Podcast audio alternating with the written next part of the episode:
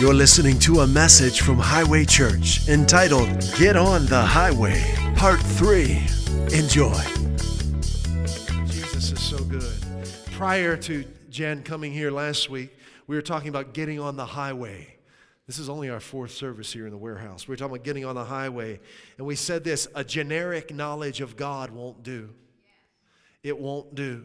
And I shared with you from my childhood the generic groceries that my mom would bring home and put in the pantry, right? And I remember I, there are some common cereals in our house growing up. One of them was grape nuts, and one of them was Cheerios.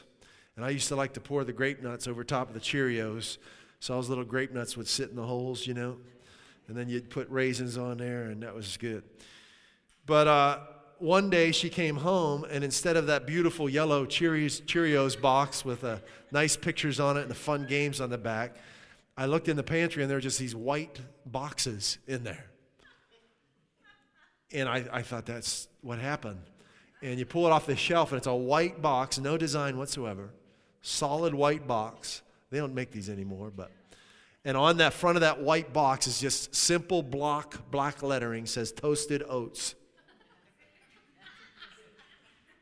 I was a little afraid when I saw that. And uh, so I was told that they taste, they're the same thing as Cheerios, just they don't, they don't spend all the money to put the fancy packaging. That was completely false. Did not taste like Cheerios. I mean, there are some similarities, but it was not the same. And many people are going through their daily life with a generic knowledge of God. There are some similarities, but it's nothing like the real thing. So as I got older and in my adult life, I began looking for brands that are synonymous with quality. I began to desire quality. When I pour milk in my bowl and I put that spoon in my mouth, I want a crunch and I want it to be good. Not, not 50% of what it could be. I want 100% quality. Do you know that paying less money up front does not mean you got the best deal? Some people, in order to save money, try and look for the lowest priced item. You may spend less money up front, but what it costs you is worth uh, much more. In other words, your time, when we're talking about life, your time is your most valuable asset. Your time is infinitely more valuable than your money. If you want to prosper, you've got to know that. Your time is infinitely more valuable than your money. Now, we bought our first home back in 1999, and, and uh, I started to get some, some tools to take care of the place, and I got this little trimmer. We didn't have much of a yard, it was a little yard, and I got this trimmer at Home Depot. And you know, it was, it, was a, it was a brand that wasn't known for quality, but it was okay. And it pretty much did the job for that little yard that we had, but every once in a while you had to give it a, a Fonzie, you know, and hit it and, and shake it or do something to it, you know, to keep it running. But as we, we lived there for a while, and the Lord, we, we knew the Lord was moving us forward to a next step. And so we, we moved into our new home uh, in 2008 and with a lot more land.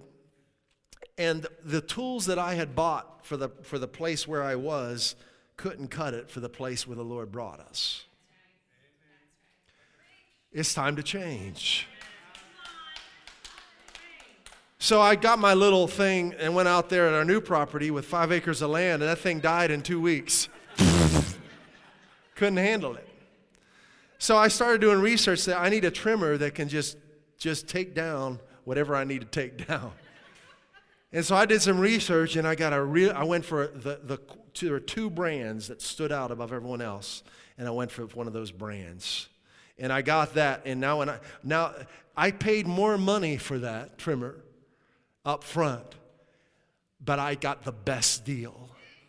I could have bought something that was less money up front, but how much, how much uh, does it cost you when you pay less up front, but you go to get the job done and your tool breaks? Now, how much time is that going to take to repair that or to go back, go shopping again, get another one when I could have had the job done already? One hour of your time is very valuable. I don't have an hour to waste. I need to maximize every moment. When you find a quality brand, it changes the way you live it changes the way you operate. To go where God wants you to go, to experience the abundant life He came to give you, you're going to have to get rid of thoughts that you once thought were quality or good for you. There are ideas we've had of God that just aren't going to take us there. Jesus is the name brand of God. He is heaven's name brand, and there's no generic brand that will do. That means every belief I have about God and myself should agree with the ministry of Jesus in Matthew, Mark, Luke, John, and Acts if I've come to conclusions about God that can't be supported by the person and ministry of Christ, as recorded in the scriptures, I've come to wrong conclusions and they're not going to work. So, if you're going to, you need a, a brand in your life that can overcome the issues you're facing. Jesus is that brand. Your life your time, your talents, your money, your resources. You are too valuable to trust with any other brand than Jesus. You're too valuable. You're too important. You matter too much to God and to what's happening in the earth right now. It's time to, to believe in who Christ says He is. He is your healer, He is your provider, He is your righteousness. I'll tell you another story. Back in 1999, when we bought our first house, I went into full time ministry after uh, transitioning. And the pastor who was, was uh, training me, he said, You need a laptop. Didn't have one. I didn't want one. This is back in 99 now, almost 20 years ago. Things were different then. Uh, computers weren't incorporated into everything we do like they are now. But I had my system way of doing things. I didn't want a laptop. I thought, why would I want that? I don't want to carry around something you have to plug in, needs a battery. There was stuff inside of me. So I, so I, I just said, okay, I'll, I'll get one. And I, I, again, I shopped went for quality. Now, there are, I'm not going to mention the, the name of these brands, but I went with one particular brand that was very popular. And it was a, a quality computer, laptop in that brand. And that's all I knew. It's the first time I ever really used a laptop. So I didn't know what to expect. So I started learning about it. I started studying the operating system and all the commands and the software, and, and I became a power user. Very powerful, uh, very, very skilled in using that particular type of computer. And this is all I knew, but sometimes this computer would freeze. I'd be working and it just freeze. I had never used one. I just thought, well, and it happens so frequently, I thought, well, this is just how computers are. We're talking about your beliefs in God. So if you're not used to the real Jesus, you'll just think that's the way things are you don't know how good your life can get until you start following the real Jesus. So here I am doing my work, and I, my, skill level, you know, the years have gone by now, four or five years. I'm, I'm, I'm a power user, but I'm used to things just freezing. And then these blue screens, you know, the screen would go blue. And, and during that time, I ended up going to a conference in Nashville, and someone else recommended another brand of computers to me. And I said, you know what, I'm going to try that. So in my office, I had two desks. I had one with this brand and one with this other brand. And I ran them side by side for probably a couple years. And I noticed that this new brand never froze. And the work I was doing on this new brand was more demanding the work I was doing on my original brand. So I'm sitting there on this original, I'm watching that one go, processing these very demanding files and just doing it like butter. I said, wait a minute. In the time, that year or two that I had the new one, I had to rebuild the old one, I think, four times. What do you mean by rebuild? I had to start from scratch. I had to reinstall the operating system, update everything, reinstall the, the applications, all my data, which for me took about 40 hours. That's a full work week. This original computer cost much less than the new one I got. How much is 40 hours of work worth? The new one, so I decided at some point I'm going to switch to just using this new brand. And I did. And you know, it saves me about an hour and a half of time every day. Does that add up fast? And I switched back in maybe 2008, about 10 years ago. And I'll never go back. Because when I sit down to do the work I need to do, I know it's going to happen. I know it. I don't even think about it. It's, it, I've never had any blue screens. There may be one time when I did something, but for the most part, I haven't had any of the issues that I used to have. And one of the key reasons I found out is the new one has a different operating system. It's something that's very stable that the military uses. I like that. Remember, I'm looking for quality. Here's what you need to know your beliefs, whatever they are, are your operating system. Whatever you believe about God doesn't mean if it's true or it doesn't matter if it's true or not. Whatever you believe about God, whatever you believe about yourself and other people, that's your operating system. And if there are any beliefs inside of me that don't line up with the person of Jesus, my operating system is vulnerable to viruses. See, this old system was very vulnerable to viruses. This new one, it's like I didn't even have to think about it. I used to have all this security software on my old one. You know, the best suites you could buy that he had to update regularly. And he even still got a virus. And see, that's when you don't know Jesus, you, you try and build this security into your life. You've got all these ways of trying to protect yourself from getting hurt, right? You, and you put all of these different things in place in your life, but it doesn't work. You still get hurt. But with this new belief system where I believe that Jesus came to give me life and life abundantly, that he bore my sicknesses and carried my diseases, that he is the author and finisher of my faith, that he's the first and the last, that he's accomplishing the things that concern me, that he's working all things out for my good, that he took my sin and gave me his righteousness, that there is therefore now no condemnation for me. I become strong and not vulnerable to the lies of the enemy like I was.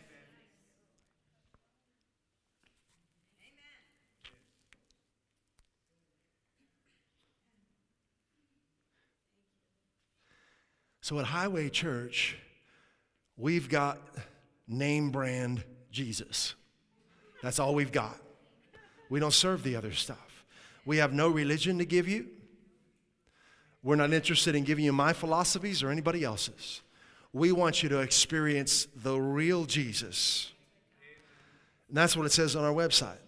It says, Our purpose is to help people enjoy a real relationship with the real Jesus. Don't think for a moment just because you've been to church, you know the real Jesus. Let's go to John 14, 6. John 14, 6. See, religion is a, is a low quality brand of spirituality. It's a low quality brand. It, it doesn't have the same stuff that Jesus has.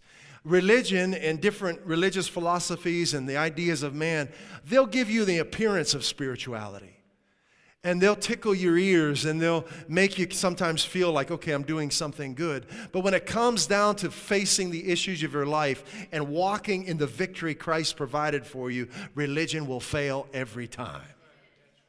Every time. That's why we say we're never going to go to church again. Don't ever come to church.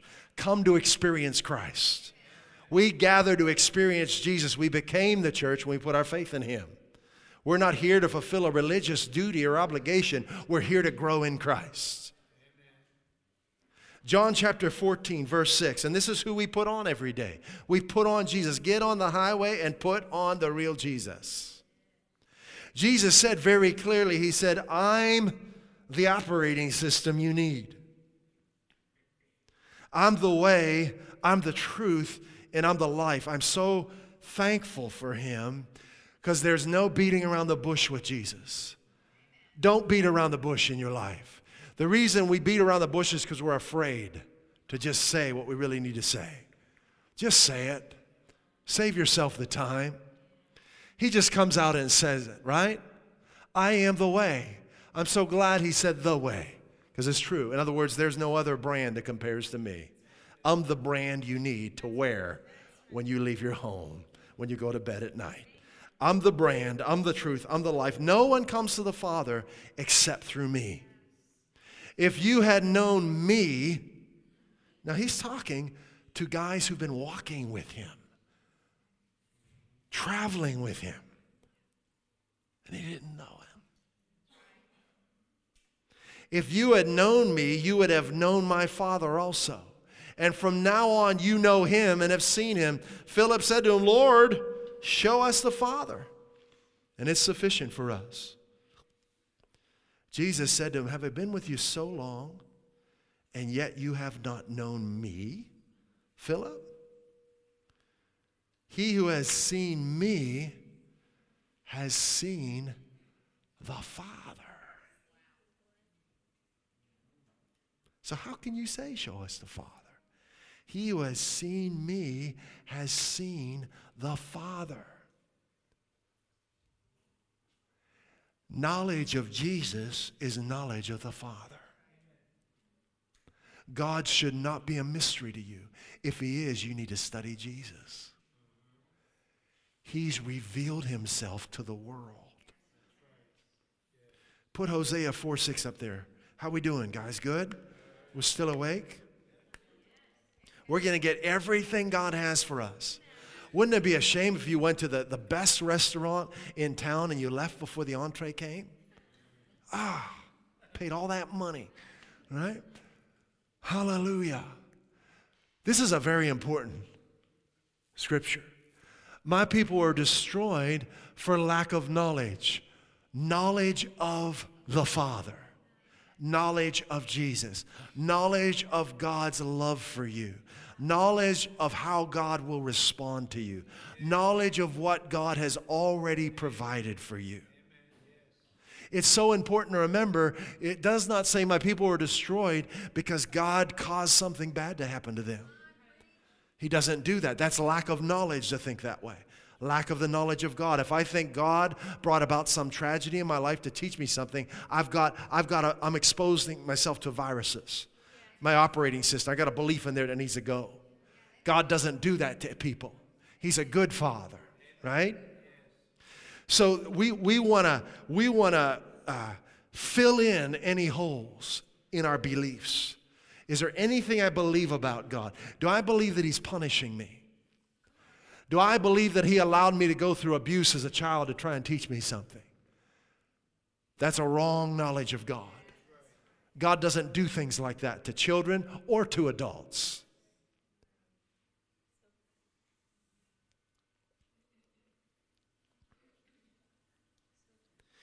If you'll come to Jesus, open up your Bible.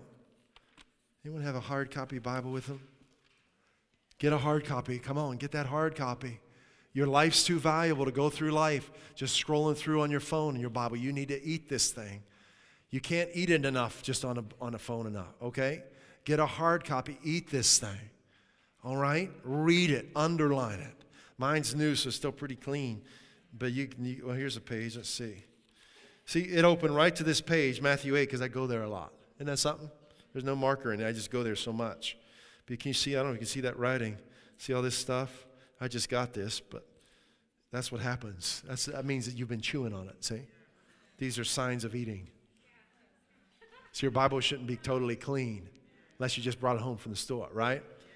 So you see this in about a year, there's going to be a lot more crumbs on it. you should have a crummy Bible, right? Lots of crumbs. You know what I started doing? Uh, my dad was a pharmacist. You know the symbol for, for uh, pharmacy? It's an R with a tail and the X. So next to all the healing scriptures, I put that symbol. Because God's faith in Christ is a recipe for healing, right? That, that's my prescription. Believe. So I've got one here, here. One, I got one page. One, two, three, four, five, six. I got six symbols on one page. See, we, we can with just symbols. We put symbols next to verses. Do that, you know, healing symbols, forgiveness, righteousness, power, whatever. Mark it up, eat it. Hallelujah. Okay, are you ready? Can I say this to you? I challenge you to receive this. When you put on the real Jesus, sin will no longer be a problem for you.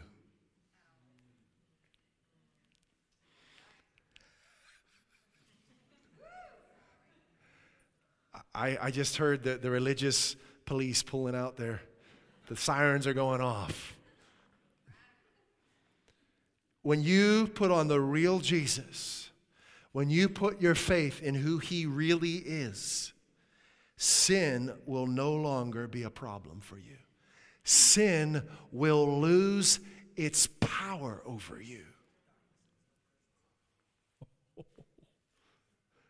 Facebook, we still on? Still on, Judah? Don't turn, don't, don't disconnect yet. This is not heresy. This is reality. What is sin's power over you? Where does sin's power over you come from? Fear. It all boils down to fear that I've done something that I cannot change, or, or something's going to happen in my life because of what I've done, and, and, and, and I'm never going to be the same. Or something bad is, is coming my way and there's nothing I can do about it. This is what's funny how Satan, and, and we know that Satan is real. My goodness, you don't have to follow Jesus long to realize that. But there are some believers who don't even understand who their enemy is. But Satan, he'll, he'll, he'll try and condemn you as if we're perfect people that, that are trying to maintain our perfection. Isn't that funny? Like, oh, I better not make that mistake because, you know, I'm, I'm, I've never made those before, right? Like we're, we're these perfect people, and our goal in life is to maintain our batting average, right? A thousand. No strikes. I have great news for you.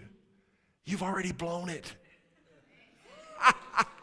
Your batting average is shot forever. You've already blown it. You're as far from perfect as you can get. Can I help you out? Come on. I caught myself this week. I was just thinking about so many things. I thought, wait a minute. I'm acting like I have to be perfect or something. What are you talking about? So you walk around on eggshells trying to meet some image of what you think you should be, and you're stressed. We're not perfect. Jesus is perfect. Because we put our faith in Christ, we're batting a thousand, man. He took our batting average and he gave us his. Hallelujah. Go Sox, Red Series champs. Woo! So you've already blown it. Satan tries you to, to believe that you have somehow disqualified yourself from God. And the best you can do is try and earn your way back, but it's really hard. Part of that is true. We've all disqualified ourselves, right? Isn't that what it says in Romans chapter 3? We've all sinned and come short of the glory of God, right? See, God's never made a mistake, never even come close. He's never done anything wrong or evil. Okay? His standard is to be just like him. But we've blown that. Once you blow it, it's done. You can't get it back. The only way to be made whole and restored now is by accepting what Christ did for you. When you put your faith in Christ, God takes your failings and He gives you Christ's success. What a gospel. Every failing. And you want to hear something more astounding? Not only every sin you've committed in the past, but any sin you could ever commit in your future.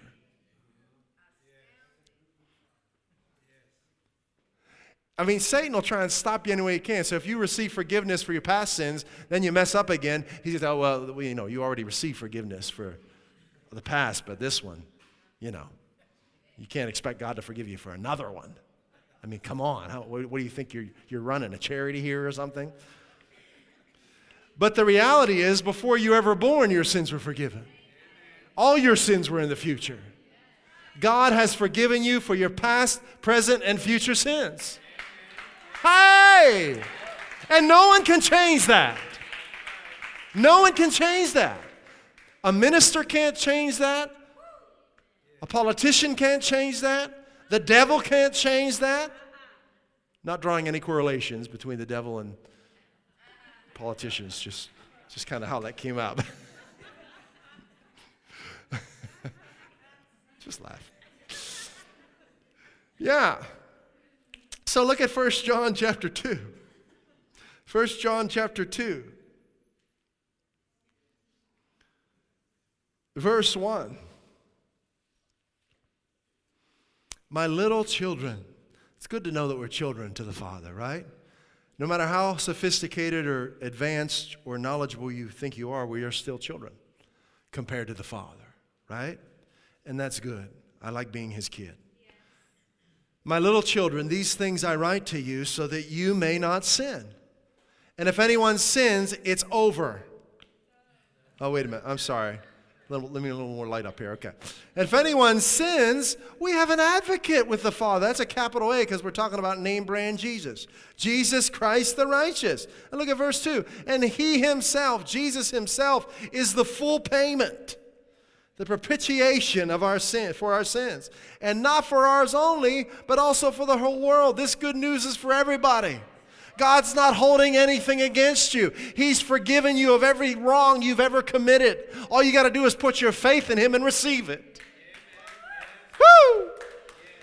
now just go down a few more verses to verse 12 and he says this i write to you little children because your sins are hanging over your head like a dark cloud. Oh, I, I, need to read what's up there. Because your sins are forgiven you. Your sins are forever forgiven you. You'll never be on God's bad side again. Well, he doesn't have a bad side, does he? I'm writing this to you so that you'll know your sins are forgiven. Sin is no longer a problem for you. Jesus solved the sin problem.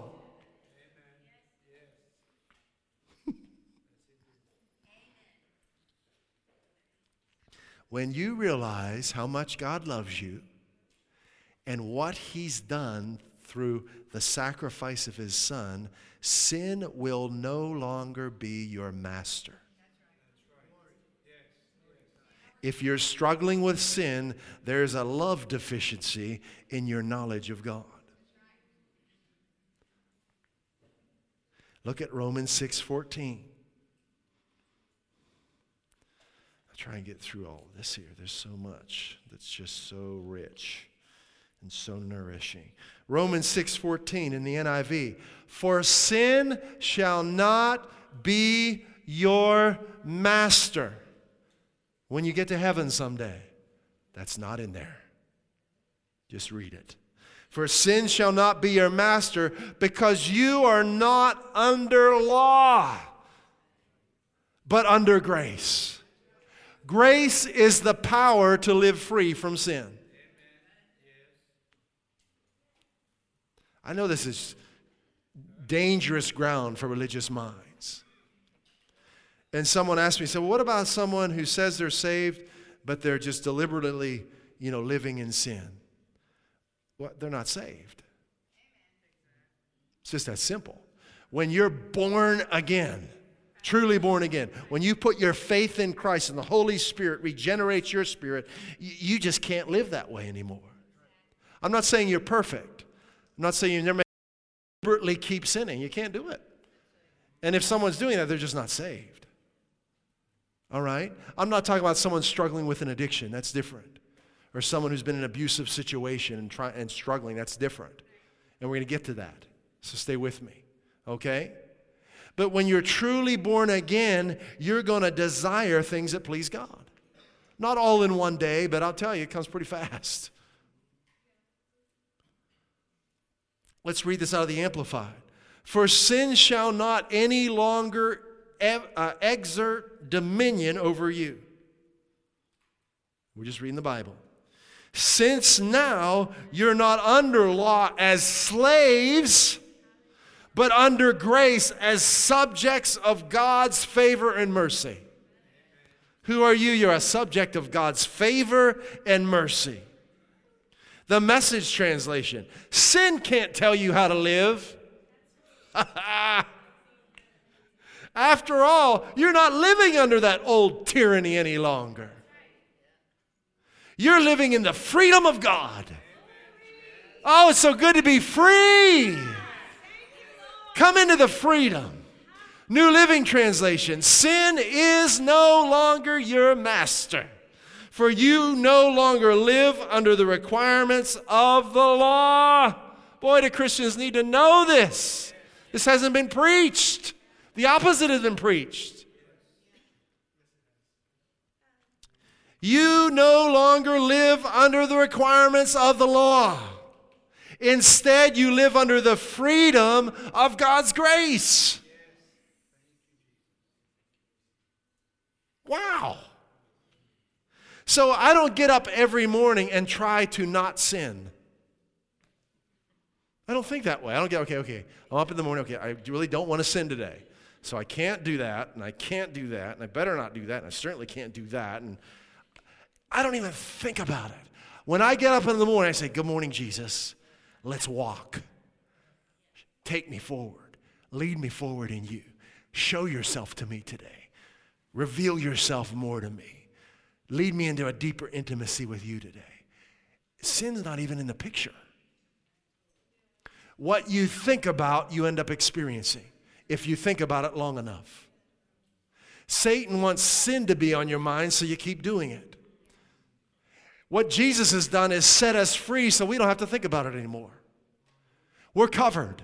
We've got the insurance policy with every rider you can have on it right? We're completely covered in Christ. We don't have to think about it anymore. All we think about is knowing Him. The abundant life He came to give us, growing in intimacy with Him. You try it from now on when you get up. Just start thinking about Him. Don't start thinking about, isn't it amazing? Oh, we're getting ahead of it. But how Satan gets us is to think about ourselves, what we have and haven't done. And that's a trap. Listen, we know when we made a mistake, right? But the way to fix that is that we can't, we can't even fix our own mistakes. It's just true. We can't. Not the way he can. So instead of getting my mind on what I my shortcomings and what I no, I get them on him and who I am in him. I'm a new creation in Christ Jesus. Have you ever looked in the mirror and said that? That's a great thing to say when you're brushing your teeth.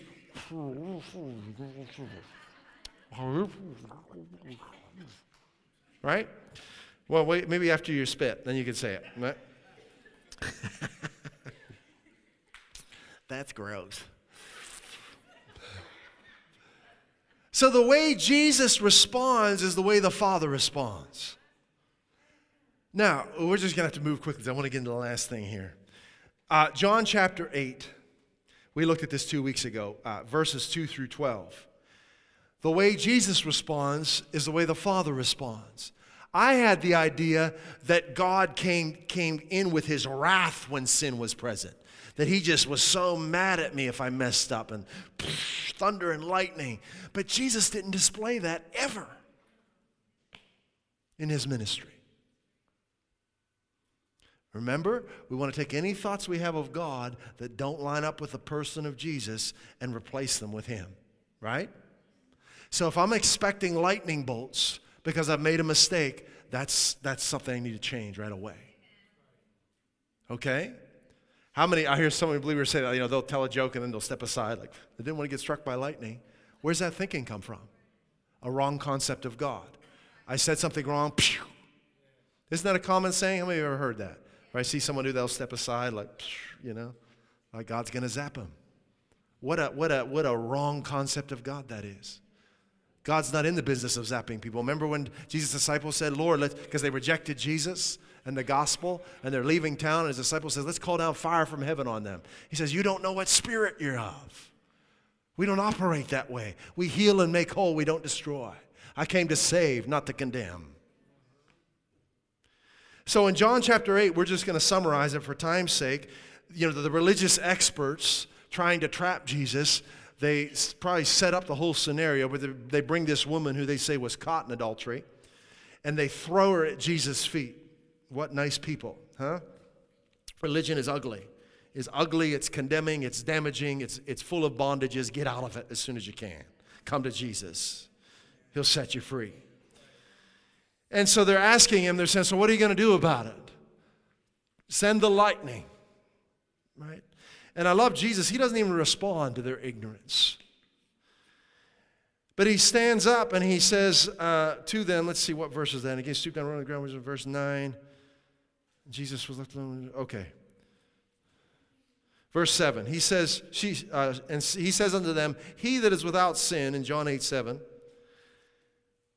he that is without sin among you, he that's batting a thousand, let him cast the first stone at her. Every single one of them walked away. And then he said to the woman in verse 10 Woman, where are your accusers? Has no man condemned thee? She said, No man, Lord. She never walked away. Isn't that good? There's something about the presence of Jesus that makes you want to stay. I love when Jen Tringale said last Sunday the hallmark of this church is the presence of Jesus. There's something about when we get together, we don't want to go home. That's the presence of Jesus. There's just not enough pizza in the world to feed us for 24 hours a day, seven days a week. So we got to go home and eat. Hallelujah. So he says, uh, she says, No man, Lord. And he says unto her, Neither do I condemn you. Go and sin no more. And then what he says is so important, and it's connected to his response. He says, I'm the light of the world. I'm the light that sets you free from your past. I'm the light that sets you free from condemnation. I'm the light that separates you and sets you free from depression and anxiety. I'm the light you've been looking for lady. He that follows me, walks with me, shall not walk in darkness, but shall have the light of life. So if I'm allowing condemnation and negative thoughts to dictate my attitude, I need to start walking in the light of Christ. 1 John 1 7 says this We walk in the light as he is in the light. Yeah, and what happens? We have fellowship with one another. And the blood of Jesus Christ, his son, what does it do? Cleanses us from all sin. Look at that word. Is that past tense or present tense? Here's the kicker. What Jesus did on the third day when he rose from the dead is still as effective and powerful today as it was 2,000 years ago. The resurrection power of Christ is flowing freely to anyone who believed or would believe. The blood of Christ is cleansing today just like it did then. It is this cleansing agent in us and upon us that keeps us clean for the rest of our lives, no matter what we do. No matter what we do, say it again because I know it makes people mad. No matter what we do, no matter what we do, no matter how many sins we commit, oh boy, This pastor's really lost it now. You understand? Why am I saying that? Our focus is not on committing sins. People say you shouldn't preach this. You're going to give people a, a, a, license to sin. People don't need a license, they do it anyway. This is freedom from sin. If I'm concerned about losing my salvation or messing up the plan of God for my life, I'm going to mess it up. I can't go forward in the freedom and liberty of Christ until I've, I've appropriated what He's done for me. Until I grab a hold, wrap my arms around the righteousness He's provided for me. And it is a righteousness that is eternal, that no one can take from you. You are the righteousness of God in Christ Jesus. No one can change that. No mistake you make can change that. Hallelujah what Jesus has done for us through his resurrection and the presentation of his blood in the heavenly tabernacle is a completed action in the past, but it has a continuous, ongoing effect now. Everything Jesus did for you was a completed action in the past, but it has a continuous, ongoing effect. Hallelujah. All right, we're going to bring this to a close here. Romans 8, chapter 1, verse, Romans, yeah, Romans 8, chapter, Romans chapter 8, verse 1. John 3 17 says, God did not send a son into the world to condemn the world, but the, that the world might be saved through him. And he did it. There is therefore, Romans 8 1, there is therefore, now let's see what version that's good. Okay. There is therefore now no condemnation for those who are in Christ Jesus. Now I want to show you how religion does. How many in your Bible, your verse doesn't stop there? So if you look in your Bible, Romans 8 1, says, There is therefore now no condemnation for those who are in Christ Jesus. In some translations, like the King James, you can, they have more text there. It says, Who do not walk according to the flesh, but according to the Spirit. How many have that in their translation? That is not in the Greek. That is not in the Greek. You will not find that in the original manuscripts. Why did they put it in there? Religion. It's like they're translating, you know, they're translating the Greek and they're, wait a minute, there is no condemnation for those who are in Christ Jesus. Well, we got to have some kind of a qualifier. Religion always has to have a qualifier to disqualify you, right? So let's add a qualifier that. Let's say, who do not walk according to the flesh, but according to the Spirit. Because if we tell people the good news, we're afraid they just might go out and, you know, do sin. That's fear. That's not in the, the New American Standard and several other translations translate it correctly. They say, There is therefore now no condemnation for those who are in Christ Jesus. Why is that sufficient? The qualifier is in Christ. Christ is our qualifier. You don't need to add any qualifiers to your life and your righteousness. Christ is it. He's qualified you completely. And there's no sacrament you can go through that's going to improve upon that. There's no amount of prayers you can pray that are going to make you more righteous than what Christ already made you. This is it. This is the time to step in to our clothes, to wear Jesus everywhere we go, to know that we're righteous, that we're free from darkness, that the joy of the Lord is our strength. Verse 2 For the law of the Spirit of life in Christ Jesus has set you free from the law of sin and of death. For what the law could not do, weak as it was through the flesh, God did, sending his own Son in the likeness of sinful flesh, and as an offering for sin, he condemned sin in the flesh. We're thankful for the Old Testament law, for the Mosaic law, because it, it helped man to see how desperately we needed saved. It was our tutor to point us to the salvation Christ would provide for us. But he's come, and it's been done away with, the New Testament teaches us. Have you read it? In Romans, right? And Hebrews and Galatians. Now we're walking under the, the, the freedom of the grace of God, which empowers us to have victory over sin. Here's the last thing. We went and saw a movie Tuesday. We went, went Tuesday. Was it just you and I? That was our date, yeah. And it was a movie about Russ Taff. How many saw the Russ Taff movie? Anyone else see it? It was one night only. And it was called I Still Believe. And it's very relevant to what we're talking about. And Russ is a legendary uh, singer, songwriter, six Grammys, ton of Dove Awards. Um, did very well.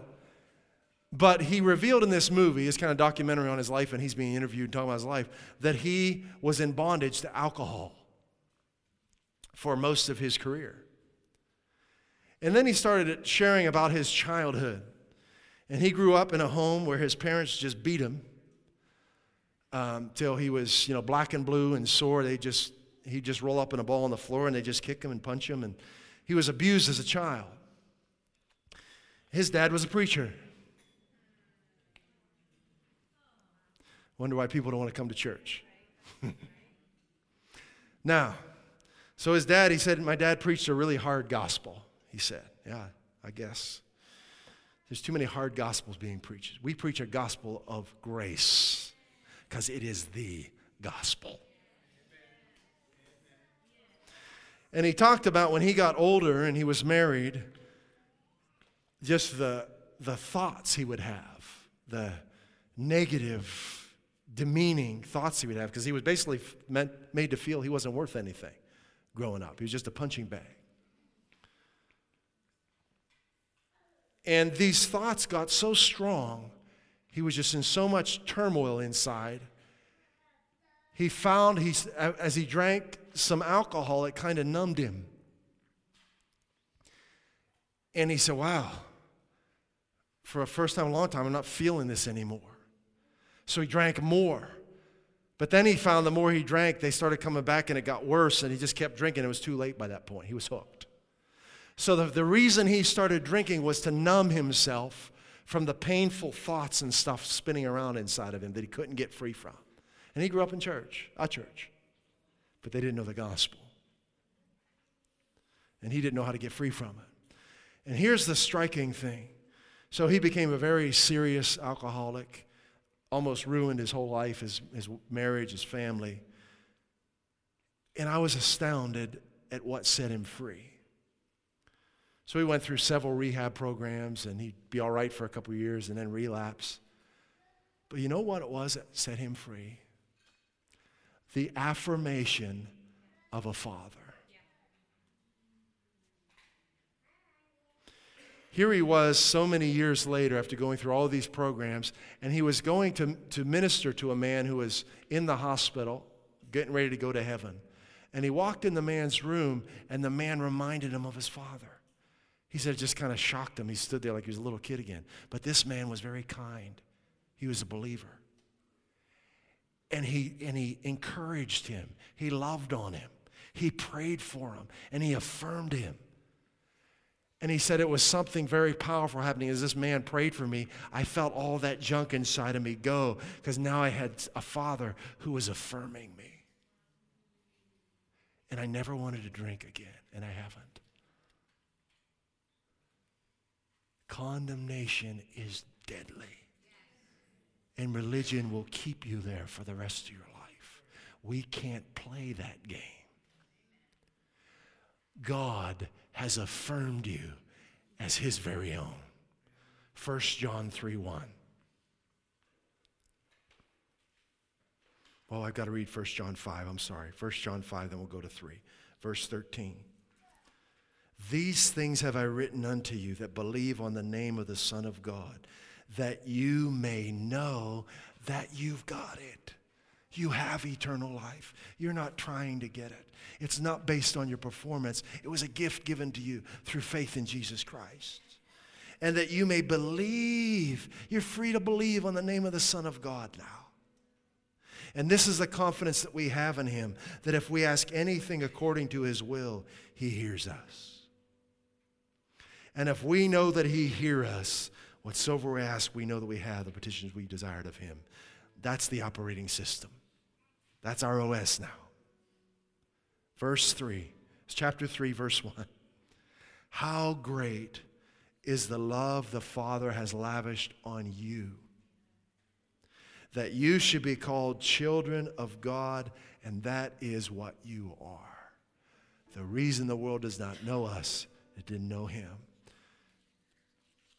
So I thought of you guys as I was watching this movie, and I thought people need to know that God has affirmed them, that God is proud of you, that God loves you, that God's eyes twinkle when he thinks of you, that he smiles, that you're on his refrigerator, and no one will ever take you off. He loves you. But meditate on that. Don't let it be a passing thought. Make it a permanent reality of your heart and mind. I'm loved by Him. That's what changes me. That God loves me. God loves me. Father, thank you for your amazing love. How great, how off the charts you are. Your love fixes every dark thing, every, everything we've been through. Your love heals and restores us from it. Holy Spirit, help us to become confident, sure and certain of how much you love us. Your love fixes everything.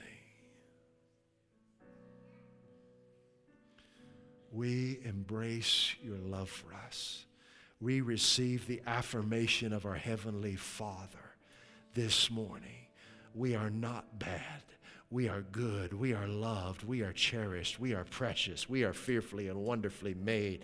We are chosen by you. You've made us royal sons and daughters, co heirs with Christ. And we embrace who we are in you. And we thank you for it. Jesus' At Highway Church, we want to help you grow in your relationship with Jesus Christ and experience the abundant life He came to give you. If you'd like to learn more about God's amazing love for you, please visit us at highwaychurch.us. You can email us at info at highwaychurch.us or message us via our Facebook page. Put your trust in Jesus today and taste and see how good He is.